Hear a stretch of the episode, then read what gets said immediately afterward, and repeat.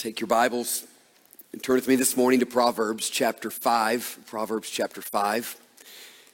We will be this morning looking at Proverbs 5, 6, and 7. This will be the first of two parts.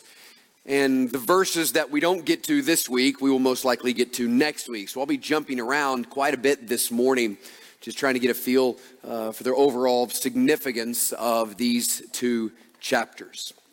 But before we read, I want to paint a picture in your mind, two separate pictures, and I want you to, if you can, as much as you possibly can, imagine this scene as I paint the picture for you. I want you to picture this, to put yourself in this moment. It is Christmas Eve, and the air is cool and crisp, and the ground is covered in snow. Inside the house, there's kind of a feeling of excitement and joy and anticipation. The children have gone to get on their pajamas, and mom is busy in the kitchen, and the entire home smells with the smell of fresh baked cookies. It's such a peaceful evening, and while the children are doing what they're supposed to be doing, and mom is doing what she's doing, dad is doing what he loves to do and is so proud of doing. He believes he builds the best wood-burning fire that anyone can build. And so dad is there in the living room, and he's building this perfect fire. You see, it's the tradition of this family on Christmas Eve to turn the heat down just a little bit, to get it a little cooler in the house. Everyone get in their pajamas, and everyone bundle up, and they sit in front of the fire, and they read the Christmas story. It's really a magical tradition. It's a wonderful night. And as the family gathers by the fire, it's something they'll remember for the rest of their lives. I want you to imagine another scene. It's Christmas Eve. The air is cool and crisp. Ground is covered in snow. Inside the house, the children have gone to put on their pajamas. There's a kind of an air of excitement, anticipation, and joy in the home. Mom is busy in the kitchen, and the entire house smells with the smell of fresh baked cookies, and dad is doing what he loves to do. He's building a wood-burning fire, and he loves doing this. He thinks he builds a better one than anybody. And when the kids finally come down in their pajamas, they lay out the blankets, and everyone sits around, and they read the Christmas story. It's a magical evening. But after the kids go up and begin to go to bed, and mom and dad are kind of busy making all the preparations for Christmas, what they don't realize is an ember has come out of the fireplace and landed on the carpet. And all of a sudden, a little bit of smoke turns into a lot of smoke, and the smoke alarms go off. The children run downstairs. Dad runs into the room, and very quickly, the entire house is filled with smoke. The flames have now caught the couch on fire, and everything seems to be going up, and the children are screaming, and mom and dad are panicked, and they try to grab things, and dad just tells them, don't get anything, and as quickly as he can, he gets everyone out of the house, and they all stand on the front lawn watching as the entire house goes up in flames on Christmas Eve. It's a memory they'll remember forever. Everything about those two stories is almost exactly the same. It's the same family. It's the same night. It's the same traditions. It's the same sights. It's the same smells. Listen, it's even the same fire. The only difference in the two stories is the location of the fire. The fire contained is creating something beautiful. The fire uncontained is creating something extremely devastating. And the truth is, the fire that created the absolute delight when contained is the exact same fire that created absolute destruction when uncontained. That's exactly the scene that the father wants to paint for his son in Proverbs 6, verse 27. He says to his son, can a man carry fire next to his chest and his clothes not be burned? The answer is no. You can't expect to have uncontained fire and not be burned. Holding fire in your hand will, in fact, burn you. And Proverbs 5 through 7 give us these two pictures. One picture is the picture of fire contained. It is a picture of joy and delight and blessing. There's also a picture of fire uncontained.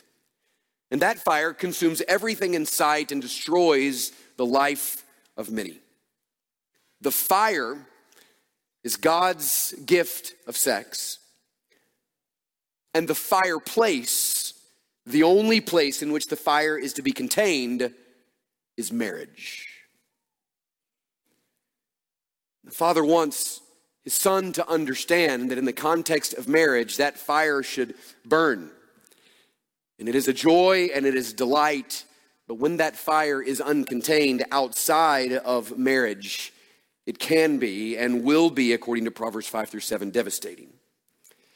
This is the focus of almost three entire chapters of the book of Proverbs. It's amazing the amount of tension that is given to this. And so we want to spend 2 weeks on this morning and next week. In order to give you a little feel for what is being communicated to us, I want to read you a little portion from chapter 5, chapter 6, and chapter 7. Look with me at chapter 5, verses 1-14. I want to begin there. My son, be attentive to my wisdom. Incline your ear to my understanding, that you may keep discretion and your lips may guard knowledge.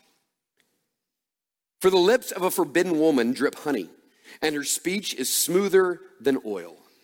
But in the end, she is bitter as wormwood, sharp as a two-edged sword.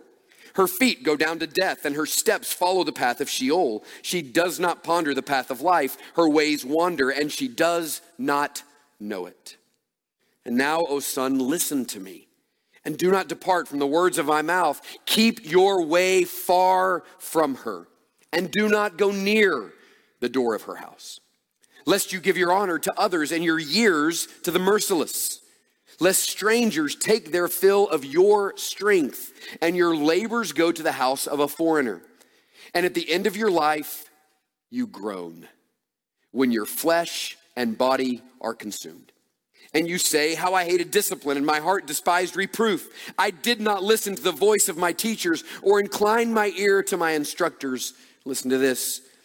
I am at the brink of utter ruin in the assembled congregation. Turn to chapter 6, starting in verse 20. My son, keep your father's commandment and forsake not your mother's teaching. Bind them on your heart always and tie them around your neck. When you walk, they will lead you. And when you lie down, they will watch over you. And when you awake, they will talk to you. For the commandment is a lamp and teaching a light, and the reproof of discipline are the way of life, to preserve you from the evil woman, from the smooth tongue of the adulteress. Do not desire her beauty in your heart, and do not let her capture you with her eyelashes. For the price of a prostitute is only a loaf of bread, but a married woman hunts down a precious life. Can a man carry fire next to his chest and his clothes not be burned? Or can one walk on hot coals and his feet not be scorched? So is he who goes into his neighbor's wife. None who touches her will go unpunished. People do not despise a thief if he steals to satisfy his appetite when he's hungry, but if he is caught, he will pay sevenfold. He will give all the goods of his house. He who commits adultery lacks sense. He who does it destroys himself. He will get wounds and dishonor, and his disgrace will not be wiped away. For jealousy makes a man furious, and he will not spare when he takes revenge. He will accept no compensation. He will refuse, though you multiply gifts. Now let me read chapter 7, verses 6-27. Starting in verse 6. For at the window of my house I've looked out through my lattice, and I have seen among the simple, I have perceived among the youths, a young man, lacking sense, passing along the street near her corner, taking the road to her house, in the twilight, in the evening, at the time of night and darkness. And behold, the woman meets him, dressed as a prostitute, wily of heart. She is loud and wayward. Her feet do not stay at home. Now in the street, now in the market, and at every corner she lies in wait. She seizes him and kisses him, and with bold face she says to him, I had to offer sacrifices, and today I have paid my vows. So now I have come out to meet you and to seek you eagerly, and I have found you. I have spread my couch with coverings, colored linens from Egyptian linen. I have perfumed my bed with myrrh, aloes, and cinnamon. Come, let us take our fill of love till morning. Let us delight ourselves with love. For my husband is not at home. He has gone on a long journey. He took a bag of money with him. At full moon, he will come home. Verse 21. With much seductive speech, she persuades him. With her smooth talk, she compels him. All at once, he follows her as an ox goes to the slaughter or as a stag is caught fast, till an arrow pierces its liver, as a bird rushes into a snare. Hear this, he does not know that it will cost him his life. And now, O sons, listen to me and be attentive to the words of my mouth. Let not your heart turn aside to her ways. Do not stray into her paths. For many a victim has she laid low, and all her slain are a mighty throng. Her house is the way of Sheol, going down to the chambers of death. It's a pretty sobering text. Now, as we study a passage of scripture like this, we need to understand how to interpret it and how to view it. When we look at a text like this, particularly in the book of Proverbs, we need to see it two distinct ways. This is really important. I need you to hear this. Say, I'm going to hear this. Okay. You need to hear it literally and metaphorically. Both of those are important. What I mean is, first of all, you need to hear this literally. This is a father sitting down with his son and saying, son, I want to help you be aware of certain kind of women. I want you to avoid them. They will try to entice you, and I want you to be aware of this. And in the same way, there's some literal help here for us, for the ladies to understand this is the kind of woman I don't want to be. I don't want to be this way. I don't want to attract attention in this way. I don't want to try to entice in this way. And so we need to look at this text and realize that there is very good literal practical instruction here.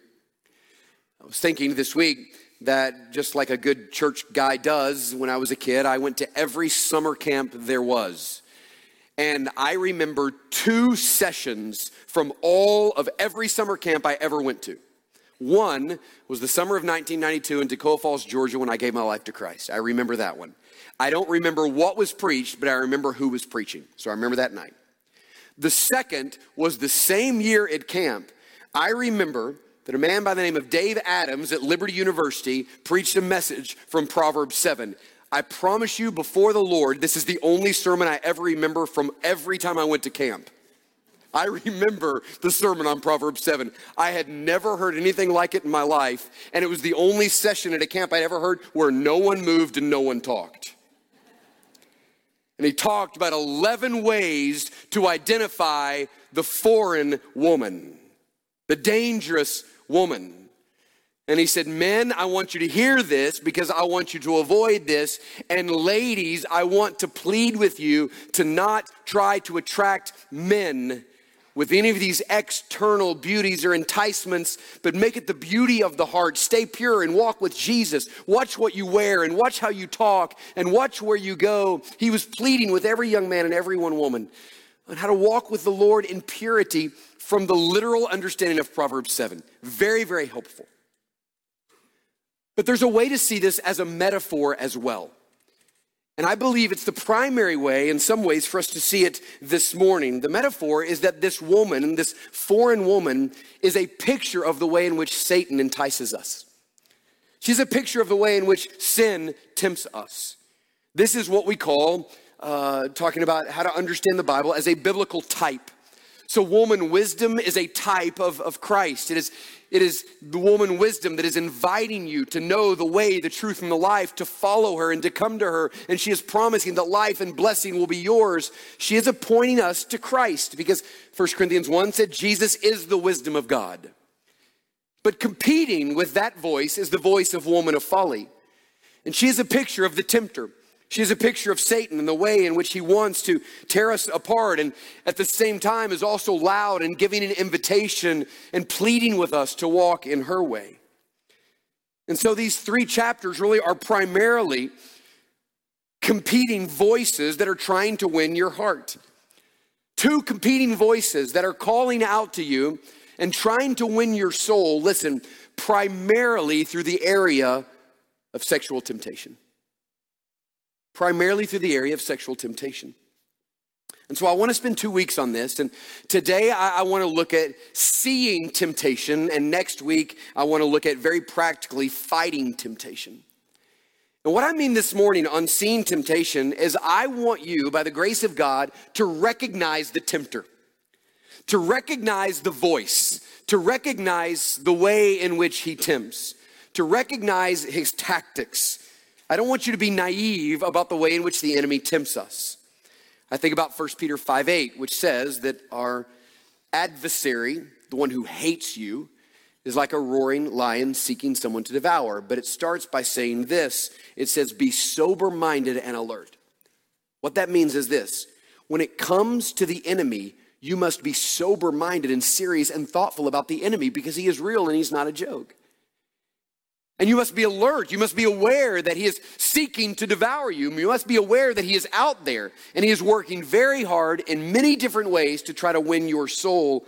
And I think of 2 Corinthians 2:11, which says, we do not want to be outwitted by Satan, so we are not ignorant of his schemes. Listen, if you are ignorant of his schemes, you will be outwitted by Satan.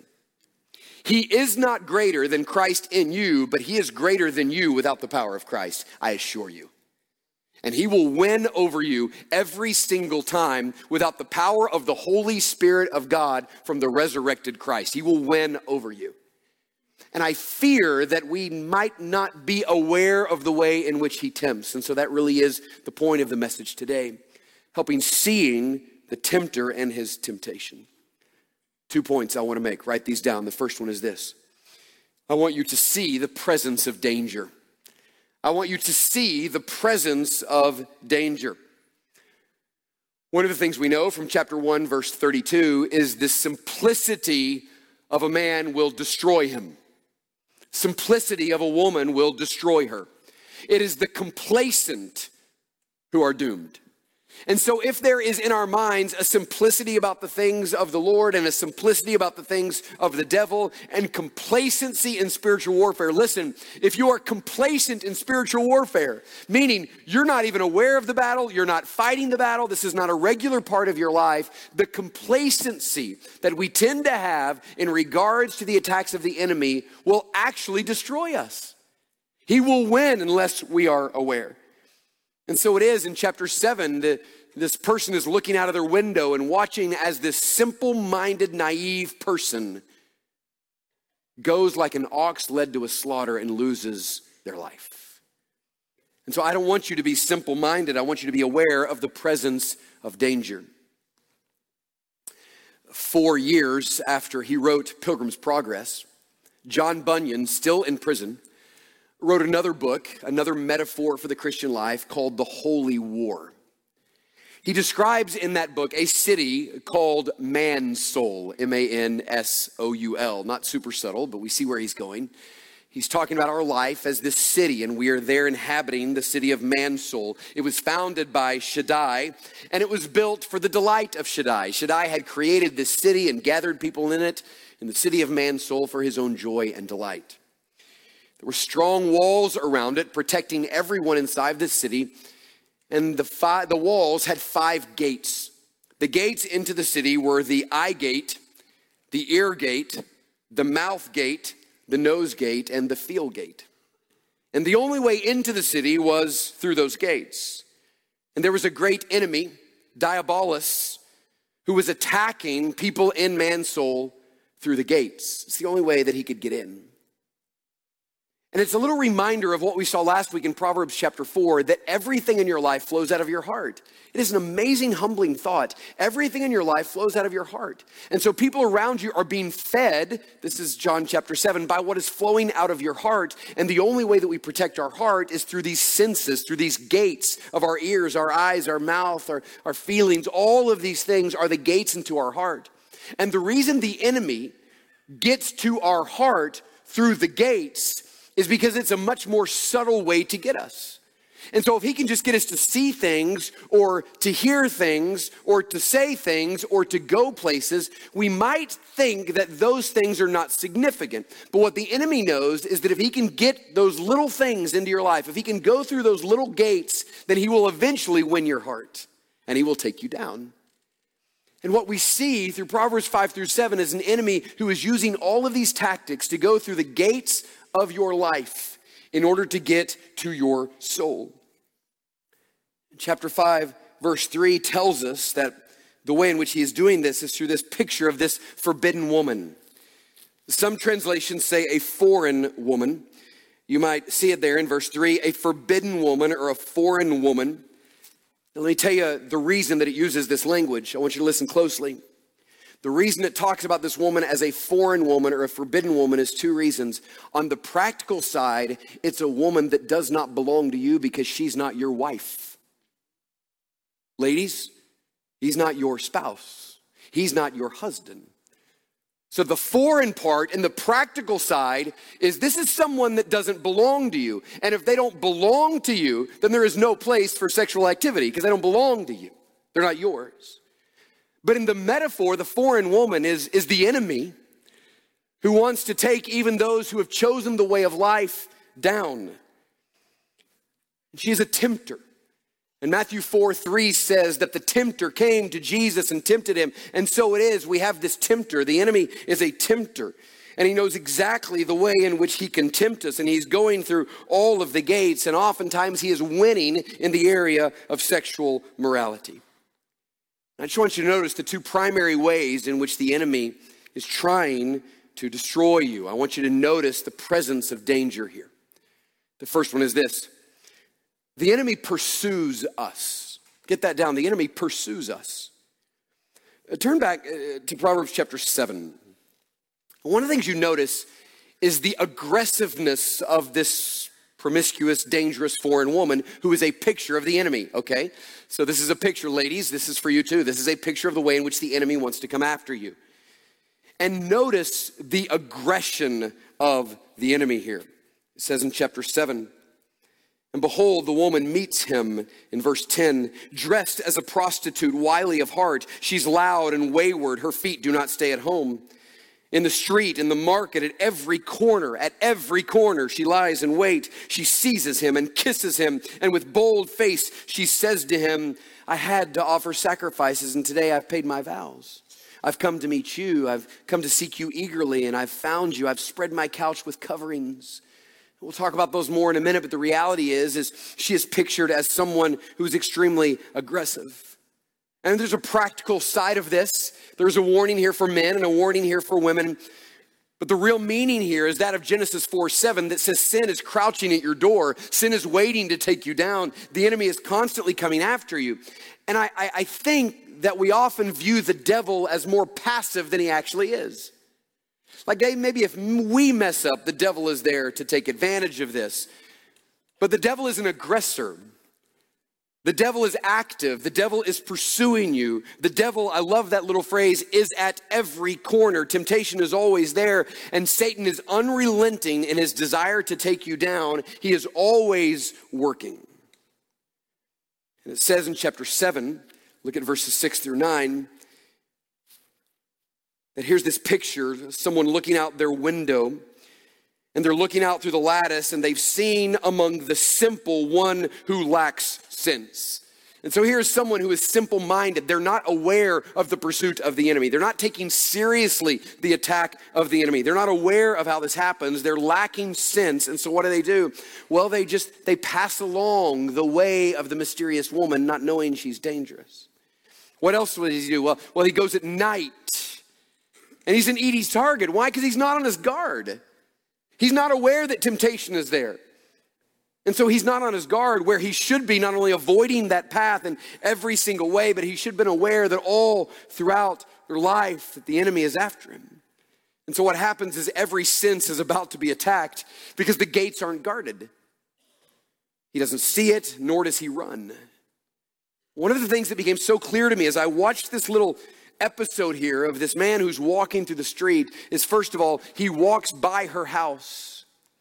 And then when she begins to talk, he listens. And he notices that she's dressed like a prostitute. And even when she's dressed like that, he doesn't run. He stays. And he listens to what she has to say.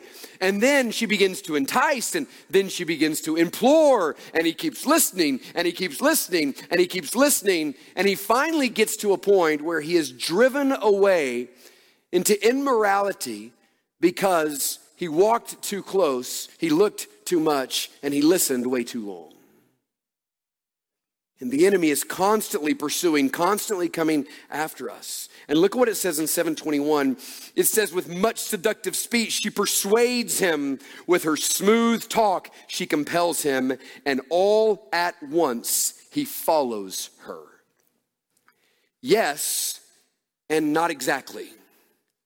It is all at once, and there is this one moment in which he decides to follow her, but it began when he walked by her house, and it began when he looked at her, and it began when he stopped and had a conversation, and it continued as he continued to listen to the conversation and listen as the lady painted this picture of all the joys and delights that were awaiting. That's exactly the way the enemy works. He starts with a thought, he starts with a moment, he starts with the wrong place at the wrong time, and he is always after you. Do not take him lightly. He is pursuing you. Second thing is this, he not only pursues us, he lies to us. This is the primary weapon of the enemy. He lies and he seduces, and he's very, very good at it. So chapter 5, verse 3 says this, the lips of the forbidden woman drip honey. Her speech is smoother than oil. Honey was the sweetest substance known in the ancient world, and oil was the smoothest substance in the ancient world. So the point here is that the talk of the tempter is sweet and smooth. But it repeats this multiple times. It tells us in chapter 6, verse 24, avoid the smooth tongue of the tempter. Chapter 7, verse 21, avoid the smooth talk of the tempter because he whispers and he entices. And Proverbs 4 gives us an incredible detail. So God gives us this little conversation to show us the way in which the enemy lies to us. Think about this, starting in verse 14. He says, first of all, the enemy promises us and deceives us with his words. I had to offer sacrifices, and today I have paid my vows. This is unbelievable. The way in which this woman, who's a prostitute, standing on the corner, waiting for a simple man to come by, the way she begins the conversation is, I just came from church. I had to pay my vows, and I just came from church. So this is the kind of stuff the enemy does. The enemy kind of says, hey, this is not that bad. I know I look kind of mysterious, but I just came from church. And the enemy starts to plant these little seeds in our mind. He gives us these little deceptive words and these promises that this is okay, this is not going to be a big deal, this may or may not be wrong. The enemy deceives, but the enemy also flatters, verse 15. Notice the emphasis here on you. So now I have come out to meet you. What she's saying is, I'm standing here on the corner, but I'm only standing here for you. I'm only here because I want you. I came to seek you eagerly, and I have found you. That is really significant there. So the enemy is trying to say this is about you. And listen to me. Every bit of sexual temptation is about you. It's your desire to please your own flesh.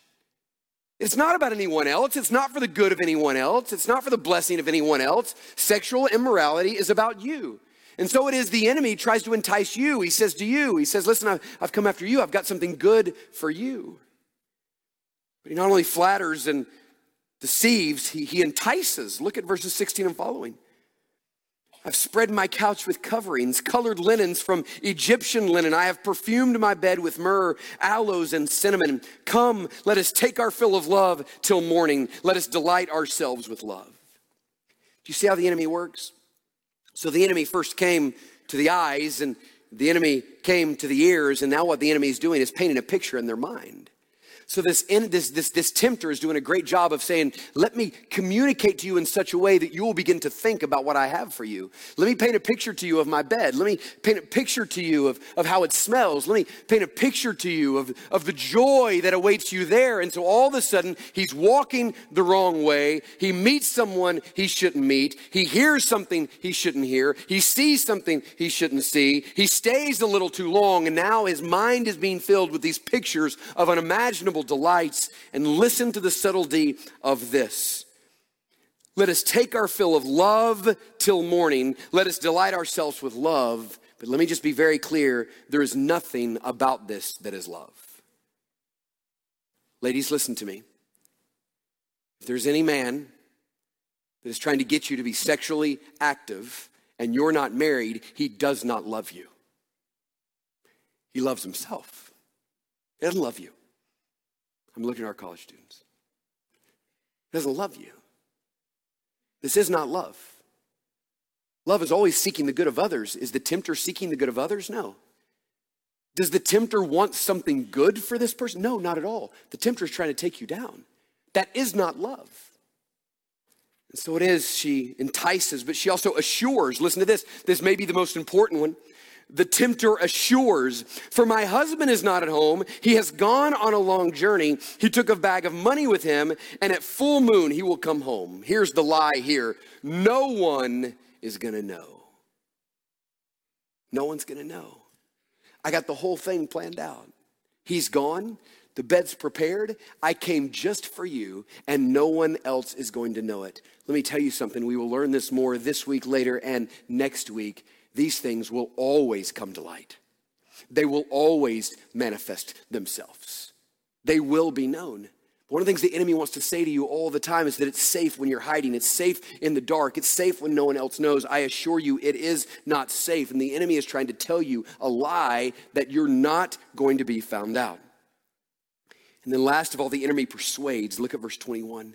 With much seductive speech, she persuades him with her smooth talk. She compels him. You know, what's interesting to me is the words that are used here are the same words in the New Testament, referring to the way in which we persuade people to come to Christ. 2 Corinthians 5, I implore you on Christ's behalf, be reconciled to God. So this passion that we use to plead with people, to be saved from the wrath of God and to give their life to Jesus is the same voice that the enemy uses to persuade you to walk in immorality. He uses that voice to persuade you to think that nothing's going to happen and there will be no consequences and no one will find out and this is about you and this is about love and it's all a lie. But the tempter is always persuading. But look at what happens as we continue through that passage. It says she persuades, promises and flatters and entices and assures. But he doesn't know that he's leading to his death. So here's what the tempter does. The tempter always tells you the joys, but he never tells you the sorrows. He gets you with the joys, but he doesn't tell you the pain. But there is a pain. There is a consequence to sexual immorality. And I want you to see that quickly. Not only did I want you to see the presence of danger, but I want you to see the promise of destruction. That's the second point, the promise of destruction. Chapter 5, verses 7 through 14, chapter 6, 25 through 35, tells us that sin, sexual sin, always has a cost. And the tactics and the lies of the enemy are so subtle and they make us think lightly of sin and it's not that big of a deal. They won't affect you and they won't affect others and you can hide it, but I assure you they will cost you. Please hear me. Sexual sin always costs. And does God forgive? Absolutely. Is there hope? Yes, we'll end with that. But are there lingering consequences? Absolutely. And it talks about this over and over in this chapter. God does not want to hide from us the consequences of sexual immorality. First of all, it says there's an emotional cost. Chapter 5, verse 4. Her lips drip honey and her speech is smoother than oil, but in the end, she is bitter as wormwood, sharp as a two-edged sword. Bitter as wormwood. The idea of wormwood there is sorrow and pain and bitterness. Sharp as a two-edged sword mean it always leaves wounds. Listen, sexual immorality always leaves wounds. It always leaves sorrow. It always leaves pain. It always leaves brokenness and more bitterness. There's an emotional cost. There is a spiritual cost. Look at chapter 5, verses 5 and 6. Her feet go down to death and her steps follow the path of Sheol. This is one of the ways we know that this is not just practical. There's a metaphor here that the enemy wants to take you to hell. The enemy wants to destroy your life. She does not ponder the path of life. And so what does the tempter do? The tempter leads you out from the path of life, out of the path of peace, out of the path of joy, and out of the path of blessing.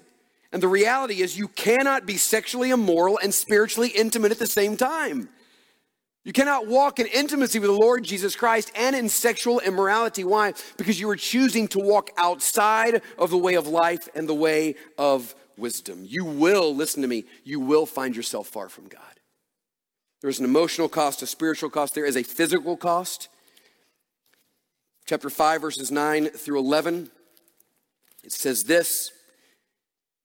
It says, keep your way far from her, lest you give your honor to others and your years to the merciless, lest strangers take their fill of your strength and your labors go to the house of a foreigner. And at the end of your life, you groan when your flesh and body are consumed. One of the things I've never noticed before about Proverbs until this study is the amount of physical pain, literal physical pain and anguish that comes to those who walk outside of the way of wisdom. It says here in Proverbs 6 that you are destroying yourself. You're bringing pain upon yourself. There is a physical pain. There's emotional cost, spiritual cost, physical cost, and there is a relational cost. Chapter 6, 29 through 33. It brings wounds. It brings dishonor. It brings disgrace. It not only affects you, it affects every single one around you. I think one of the greatest lies of the enemy is that your sexual impurity is just about you, but the reality is it will affect everyone around you. It will affect everyone around you. And listen again to chapter 7. I want to read these verses here. Verses 21 through 33. With much seductive speech, she persuades him. 7:21. With her smooth talk, she compels him. All at once, he follows her as an ox goes to the slaughter. Listen to this. You know how an ox goes to the slaughter? An ox has no idea that it's going to the slaughter. It's just going. Someone said go, and it's going. The picture here is of someone who does not take sexual sin seriously, someone who is not aware of the danger, someone does not know about the nature of temptation. They're like an ox going to the slaughter. They're just being led. Simple, naive. Listen to what it says. Or as a stag caught fast till an arrow pierces its liver, as a bird rushes into a snare, listen to this, he does not know that it will cost him his life. He has no idea that he's going to his death. He has no idea the emotional, spiritual, physical, and relational cost. And the reality is, you go back to chapter 6, verse 24, you cannot walk in sexual sin without getting burned. And it should terrify you. We're going to talk about this more next week, but the goal of the enemy is to ruin you, and he wants to take you down, and he's so good at this, and he's so subtle, and he's constantly coming after you. And there is a part of Proverbs 5 through 7 that is to make you terrified of the tactics of the enemy and his ability to affect you and to hurt you and to give you all kinds of pain through sexual immorality. But I want to end with one verse. We're almost done. Look, one verse, Proverbs 5:14. I want you to see this, Proverbs 5:14. This is the verse that weighed heavy on me this week. I had never noticed this verse before. Here's what it says. Here's a man, a person who is given into the tempter, men or women given into the tempter.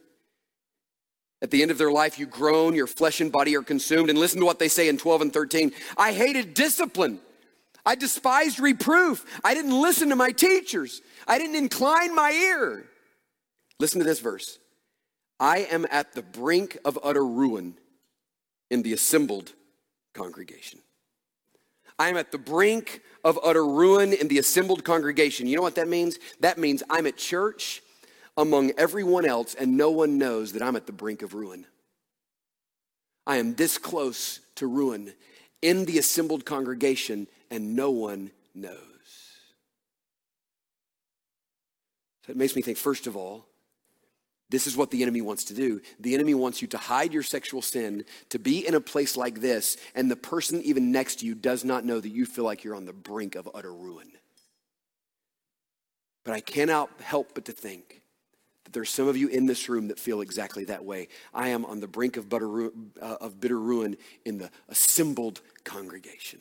Here I am this morning, I'm at church, I'm among the people of God, but I'm on the brink of utter ruin. And the enemy wants you to take that feeling and live with it. He wants to overwhelm you with shame. He wants to condemn you. He wants you to continue to hide, but it doesn't have to be that way. The reality is there is help for you. If you will be humble, if you will acknowledge your sin, if you will acknowledge where you are, if you will acknowledge your desperate need for the grace of God, if you will be honest, if you will be honest with God, if you'll be honest with others, if you will stop hiding, if you will stop living in isolation, and if you will have hope. If you will have hope in the death, burial, and resurrection of Jesus, to know that Jesus came to save sinners, of which all of us are, and all of us have sin.